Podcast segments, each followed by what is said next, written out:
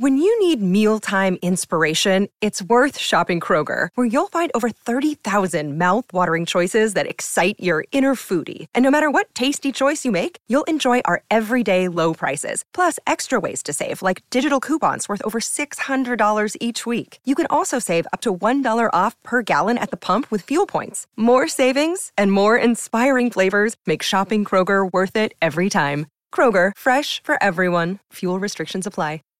This episode is brought to you by the In Between Podcast, a podcast about marriage, parenting, faith, and everything in between. Join us as we give you the tools to learn how to build a strong, connected, and joy filled marriage and family. For more information, go to inbetween.org. That's inbetween.org. Hey everybody, Cold Open here. Uh, I want to let you know that we want you to join us for a live stream event December 16th at 8 p.m. Central Standard Time. This is December 16th. 2019. So, for you guys listening to this in the future, I'm sure there's an archive of it somewhere around. This will be on Facebook.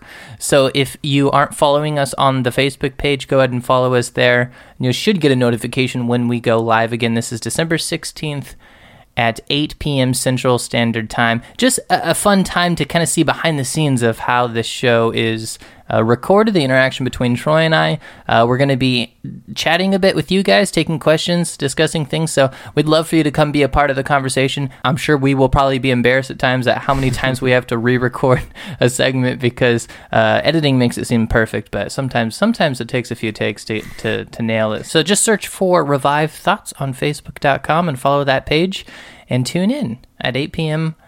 on Monday, December 16th. This is Troy and Joel, and you're listening to Revived Thoughts. If you are risen with Christ, set your affections on things above and not on things below. When you come together, talk of what your Father promised you. Every episode, we bring you a different voice from history and a sermon that they delivered. Today's sermon was preached by John Bunyan. We don't really know what he called the sermon when it was preached, but uh, it's published as John Bunyan's last sermon. It was preached in 1688, 12 days before his death.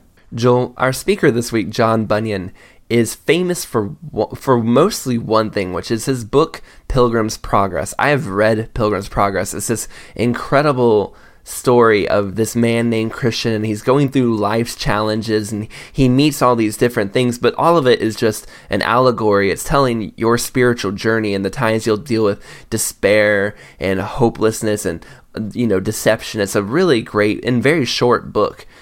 And that's what he's famous for and and for good reason. It is actually one of the most published books of all time. Uh, Charles Spurgeon, the speaker we've had on the show before, uh, said that he's read Pilgrim's Progress over a hundred times. It's the only book other than the Bible he would recommend people read more than anything.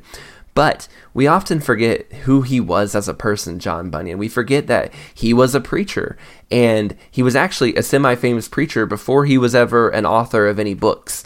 And he was also at one point in his life a soldier, and he was a prisoner for Christ.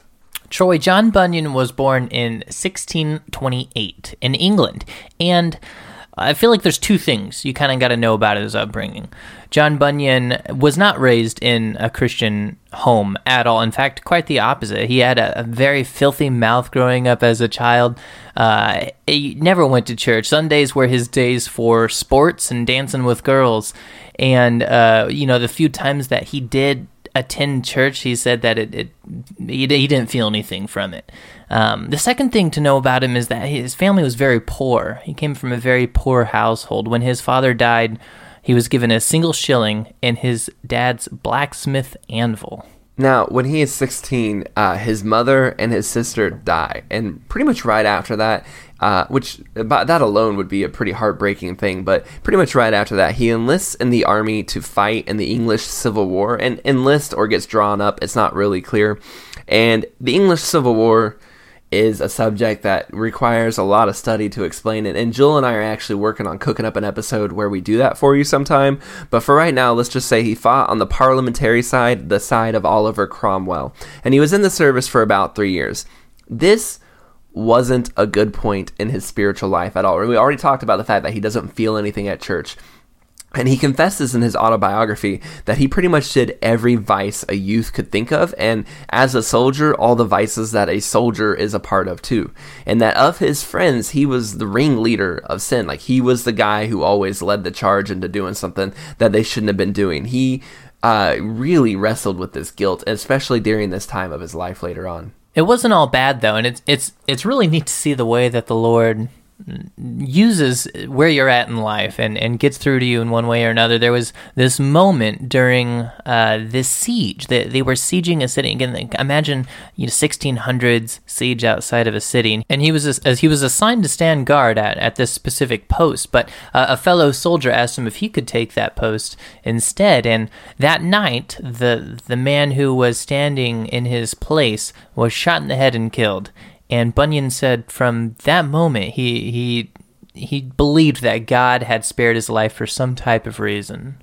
So when his company disbands after a couple years of service, he goes out and he gets married. Again, Bunyan was a poor man. I don't think we emphasize just how he was never expected to be anything great or anything important in life at all. And so during this time, his wife's name, his first wife's name, didn't even get recorded into history. We don't know who she was. Uh, we know that they ended up having four children together, but what changed everything for Bunyan was when they got married. His uh, the the father of the wife gave them a dowry, and the dowry the man was again poor. He didn't have any money, but he did have these two Christian Puritan books. And so he said, I can't give you money, but here are these two books. And Bunyan did know how to read. He picked them up and he read them and he was fascinated with them. He just couldn't stop. He had to keep reading them over and over because there was something about them that was different than his life. Yeah, so it's around this time that we see Bunyan starting to have these kind of big spiritual moments. There's one moment that he recalls where he's playing sports outside on a Sunday, like he like he does, like he likes to do, and uh, he felt this voice inside him, and by by his own account, the voice said, "Would you like to keep playing games and go to hell, or give them up and go to heaven?"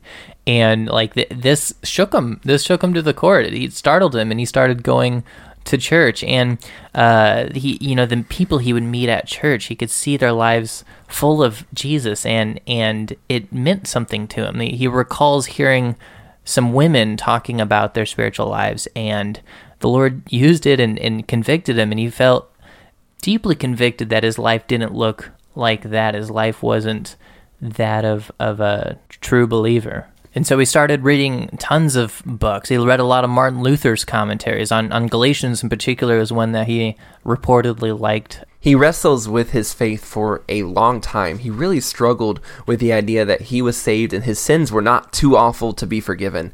And I think many of us have gone through this or spent periods of time where we just feel like we're not worth redemption. The sins, the things we have done can't be forgiven. We aren't good enough or God doesn't really love us enough. And he really went through this a lot and it, it somewhat makes sense he he's a very poor guy from a very poor family who he spent every Sunday playing games. He was sinning. He had nothing to do with God for years. A soldier who did, you know, some terrible things, and and now he's coming to God, but he, you know, he doesn't feel like he can do it. Uh, but after some time following the faith, he gets into good relationships. There's especially one pastor who kind of counsels him through some some things. And once he starts to feel sure of his faith, he suddenly has to tell others about it. He he realizes I'm justified by faith alone, and suddenly he has this desire to tell everyone about Christ and what Christ has done. So he started to do field preaching, which field preaching is exactly what it sounds like. He would go to a field and preach to whoever showed up, basically. And his preaching would become famous. He started doing this around 1660, and within a year, he had these pretty big crowds showing up to hear him. He would usually preach around noon, and the crowds would say they would show up at dawn to make sure they got a good seat for a preaching, you know, six hours later, basically. Now, this field preaching, which it becomes part of what makes him famous, is also what will lead to him going to prison. But before we get to that, we're going to take a quick little break.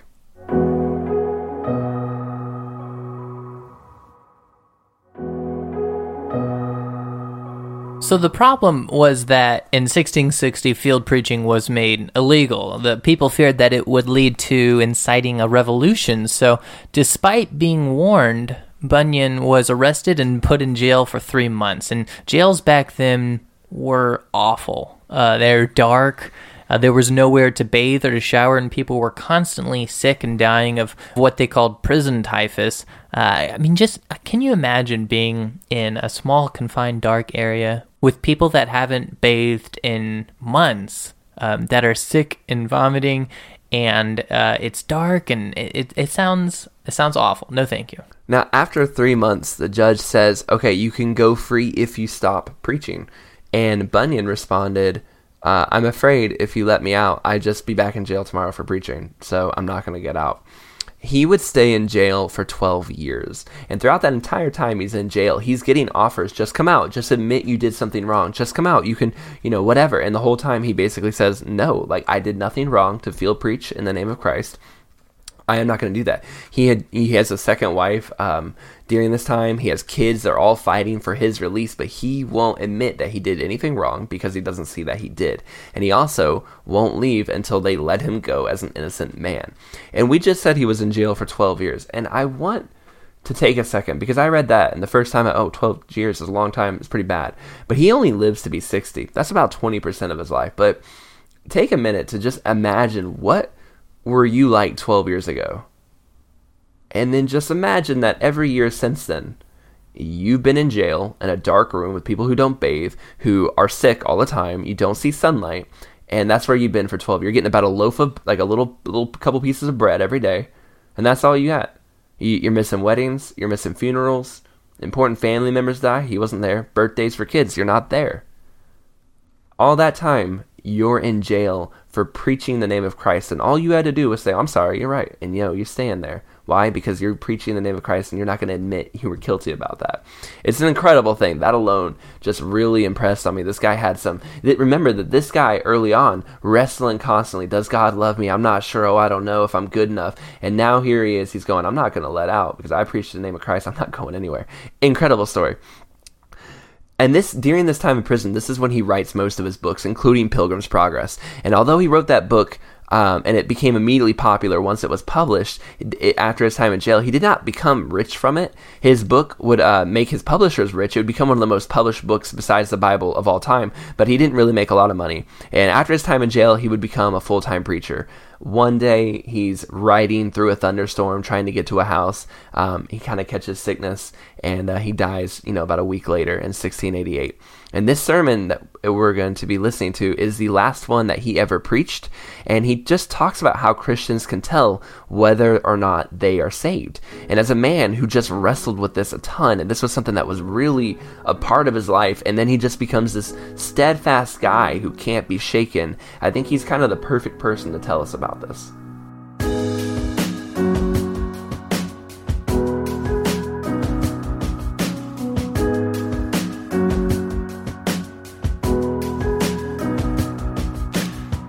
John chapter 1 verse 13 which were born not of blood nor of the will of the flesh nor of the will of man but of God. These words have a dependence on what goes before and so I must direct you to them for the right understanding of it. You have heard it he came to his own but his own received him not but as many as received him to them gave he power to become the sons of God, even to them which believe on his name, which were born not of blood, nor of the will of the flesh, but of God. In the words before, you have two things. First, some of his own rejecting him when he offered himself to them. Secondly, others of his own receiving him and making him welcome. Those that reject him, he also passes by, but those that receive him, he gives them power to become the sons of God. Now, unless anyone should look upon it as good luck or fortune, says he, they were born not of blood, nor of the will of the flesh, nor of the will of man, but of God. They that did not receive him, they were only born of flesh and blood, but those that receive him, they have God to their Father. They receive the doctrine of Christ with a passionate desire. First, I will show you what he means by blood. They that believe are born to it, as an heir is to an inheritance. They are born of God, not of flesh, nor of the will of man, but of God. Not of blood, that is, not by generation, not born to the kingdom of heaven by the flesh, not because I am the son of a godly man or woman. That is meant by blood. Acts chapter 17, verse 26. He has made of one blood all nations. But when he says here, not of blood, he rejects all carnal privileges they did boast of. They boasted they were Abraham's seed. No, no, says he. It is not of blood. Think not to say you have Abraham to your father. You must be born of God if you go to the kingdom of heaven. Secondly, or of the will of flesh. What must we understand by that? It is taken for those passionate inclinations that are in man to all manner of looseness, fulfilling the desires of the flesh. That must not be understood here. Men are not made the children of God by fulfilling their lustful desires. It must be understood here in the best sense. There is not only in carnal men a will to be vile, but there is in them a will to be saved also, a will to go to heaven also. But this it will not do. It will not privilege a man in the things of the kingdom of God. Natural desires after the things of another world, they are not an argument to prove a man shall go to heaven whenever he dies. I am not a, a free willer. I do reject it. But not even the wickedest man doesn't at some point or another desire to be saved. He will read a bit of the Bible at some time or other, or it may be pray, but this will not do. It is not in him that wills, nor in him that runs, but in God that shows mercy. There is willing and running, and yet to no purpose. Romans 9:16 Israel which followed after the law of righteousness has not obtained it. I do not understand as if the apostle had denied a virtuous course of life to be the way to heaven, but that a man without grace, though he has natural gifts, yet he will not obtain privilege to go to heaven and be the Son of God. Though a man without grace may have a will to be saved, yet he cannot have that will God's way. Nature, it cannot know anything but the things of nature. The things of God knows no man but the Spirit of God, unless the Spirit of God be in you. It will leave you on this side the gates of heaven, not of blood, or of the will of flesh, nor of the will of man, but of God it may be some may have a will, a desire that Ishmael may be saved. Know this it will not save your child. If it were our will, I would have you all go to heaven. How many are there in the world that pray for their children and cry for them and ready to die? And this will not do. God's will is the rule of all. It is only through Jesus Christ, which were born not of flesh, nor of the will of man, but of God. Now, I come to the doctrine. Men believe in Jesus Christ, to the effectual receiving of Jesus Christ, they are born to it. He does not say they shall be born to it, but they are born to it, born of God, to God, and the things of God, before they receive God to eternal salvation. Except a man be born again, he cannot see the kingdom of God. Now, unless he is born of God, he cannot see it. Suppose the kingdom of God is what it will. He cannot see it before he is begotten of God. Suppose it is the gospel. He cannot see it before he is brought into a state of regeneration. Believing is the consequence of the new birth, not of blood, nor of the will of man, but of God. First, I will give you a clear description of it under one similitude or two. A child, before it is born into the world, is in the dark dungeon of its mother's womb. So a child of God, before he is born again, is in the dark dungeon of sin, sees nothing of the kingdom of God. Therefore, it is called a new birth. The same soul has loved one way in its carnal condition, another way when it is born again. Secondly, as it is compared to a birth, resembling a child in his mother's womb, so it is compared to a man being raised out of the grave. And to be born again is to be raised out of the grave of sin. Awake, you that sleep, and arise from the dead, and Christ shall give you life. To be raised from the grave of sin is to be begotten and born, as it says in Revelation 1 5. There is a famous instance of Christ. He is the first begotten from the dead, He is the first born from the dead from which our regeneration alludes to. That is, if you are born again by seeking those things that are above, then there is a similarity between Christ's resurrection and the new birth, which were born, which were restored out of this dark world and translated out of the kingdom of this dark world into the kingdom of his dear Son and made us live a new life. This is to be born again. And he that is delivered from the mother's womb, it is the help of the mother. So he that is born of God, it is by the Spirit of God. I must give you a few consequences of a new birth. First of all, a child, you know, is likely to cry out as soon as it comes into the world. For if there be no noise, they say it is dead. You that are born of God and Christians, if you are not criers, there is no spiritual life in you. If you are born of God, you are crying ones. As soon as He has raised you out of the dark dungeon of sin, you cannot but cry to God, What must I do to be saved? As soon as ever God had touched the jailer, he cries out, Men and brothers, what must I do to be saved? Oh, how many Prayerless professors are there in London that never pray.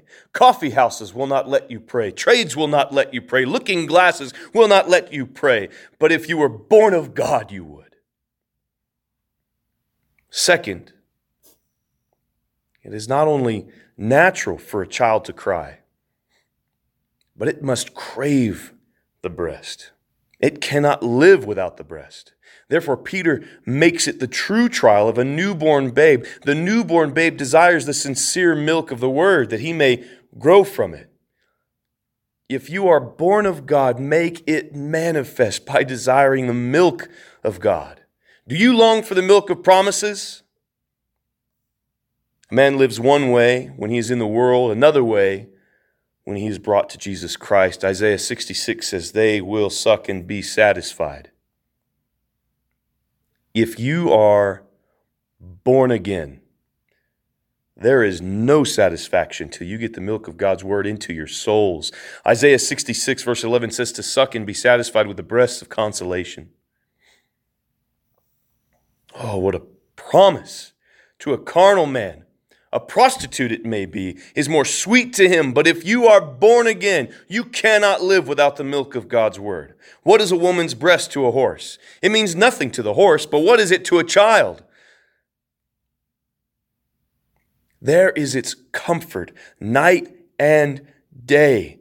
There is its food night and day. Oh, how hateful is he if it should be taken from him. Minding heavenly things, says a carnal man, is but time wasted. But to a child of God, there is his comfort. Third, a child that is newly born, if it have not other comforts to keep it warm than it had in its mother's womb, it dies. It must have something for its warmth. So Christ had swaddling clothes prepared for him. So those that are born again, they must have some promise of Christ to keep them alive. Those that are in a carnal state, they warm themselves with other things. But those that are born again, they cannot live without some promise of Christ to keep them alive, as he did to the poor infant in Ezekiel 17. I covered you with embroidered gold. And when women are with child, what fine things will they prepare for their child? Oh, but what fine things has Christ prepared to wrap all in that are born again?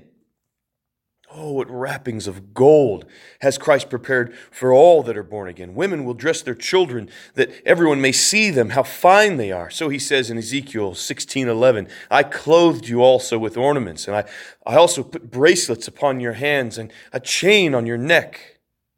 And I put a jewel on your forehead, and earrings in your ears, and a beautiful crown upon your head. And says he in the 13th verse, You did prosper to a kingdom. This is to set out nothing in the world but the righteousness of Christ and the graces of the Spirit, without which a newborn babe cannot live, unless he has the golden righteousness of Christ. Fourth, a child, when it is in its mother's lap, the mother takes great delight to have that which will be for its comfort. So it is with God's children. They will be kept on his knee. Isaiah chapter 66, verse 13. As one whom his mother comforts, so will I comfort you.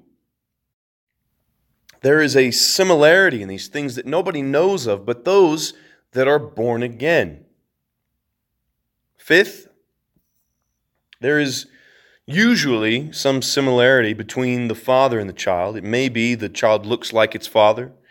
So those that are born again, they have a new, similar look. They have the image of Jesus Christ.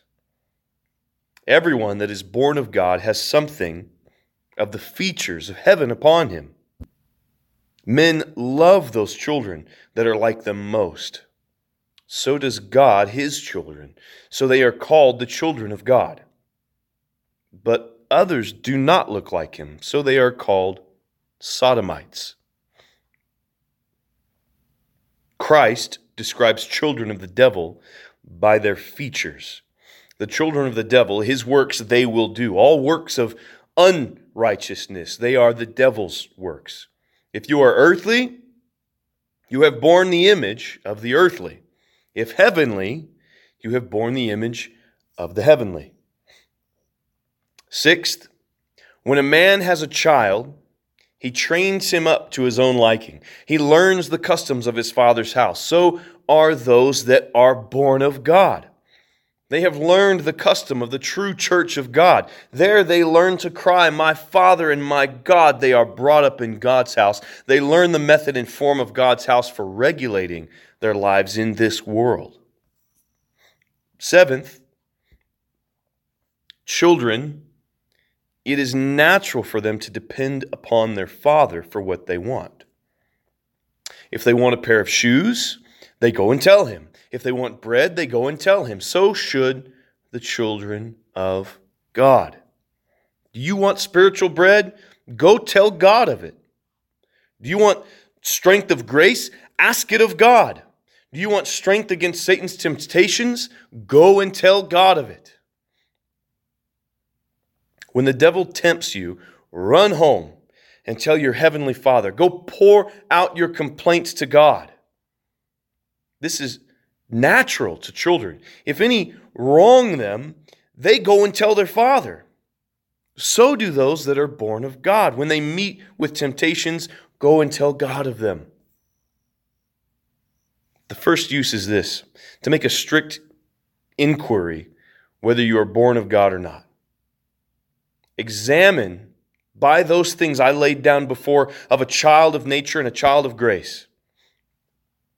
Are you brought out of the dark dungeon of this world into Christ?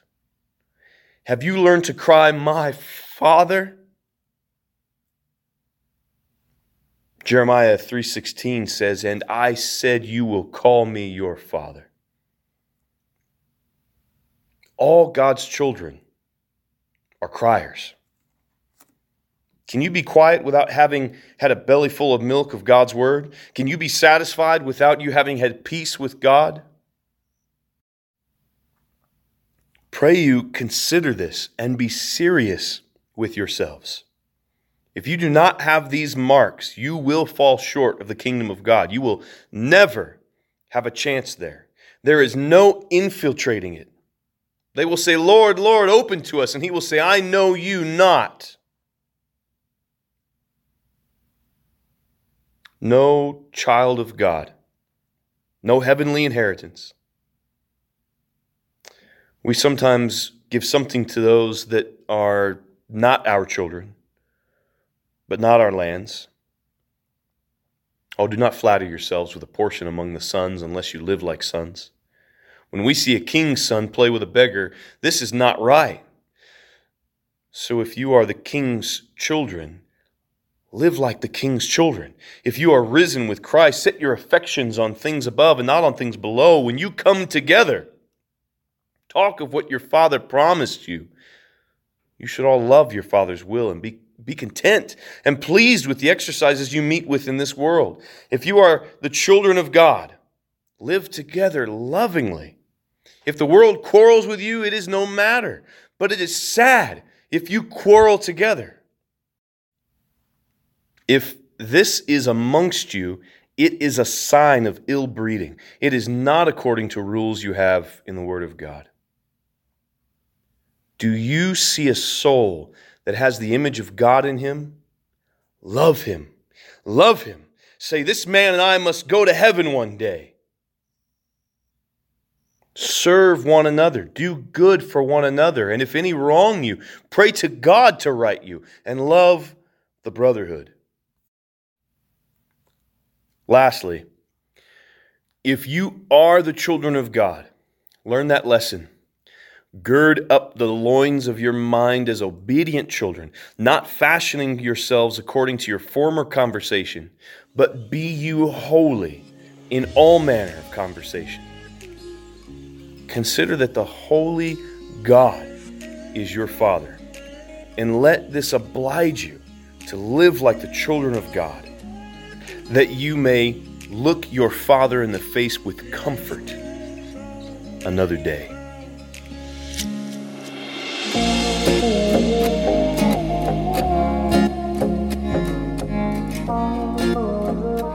Thank you for listening to today's episode of Revived Thoughts. Today's episode was narrated by Mike Clark. Mike Clark is an evangelical Christian pastor with more than 20 years of ministry experience, ranging from student ministry to worship ministry, evangelism training, and preaching. He's currently the worship pastor at the Way Church in Denver, Colorado, where he has served faithfully since July 2014. Please visit our website at revivedthoughts.com. There you can find the transcript for this episode and all of our episodes. You can also share us and tell others about this episode and all the episodes and things that are happening at Revived Thoughts. And this is a really interesting time for Joel and I. We can't really go into all the details, but we have a lot of really cool stuff happening with the show. We have a lot of good stuff coming down that will be, I think, really great. You will enjoy it. You will definitely want to be a part of it. Stuff coming for our Patreon supporters, and just stuff coming that's going to be really good. Really, the heart of what Revived Thoughts is trying to do will get easier and hopefully better here soon. So 2020 is going to be very exciting, and this is a really good time. If you would like to support us on Patreon, um, we have a couple different tiers you can join in and send a few dollars our way. We're trying to get uh, future audio equipment and be able to do more for the show, be able to get more consistent speakers. So, all of these things would help us with that. And if you would like to tell a friend, maybe text them this episode or share it on social media, or just let them know. Or if you would like to give us five stars on iTunes, that helps a whole lot too. And Christmas is coming up. If you want to check out our shirts and our brand new Revived Thoughts coffee cup, that is a great present. Nobody will uh, be sad. And maybe you don't, and you're like me, I never know what to ask for Christmas. So maybe you just say, hey, you know what? Get me that Revived Thoughts shirt or Revived Thoughts coffee cup. That's, that's what I want for Christmas. Thank you so much for listening. This is Troy and Joel, and this is Revived Thoughts.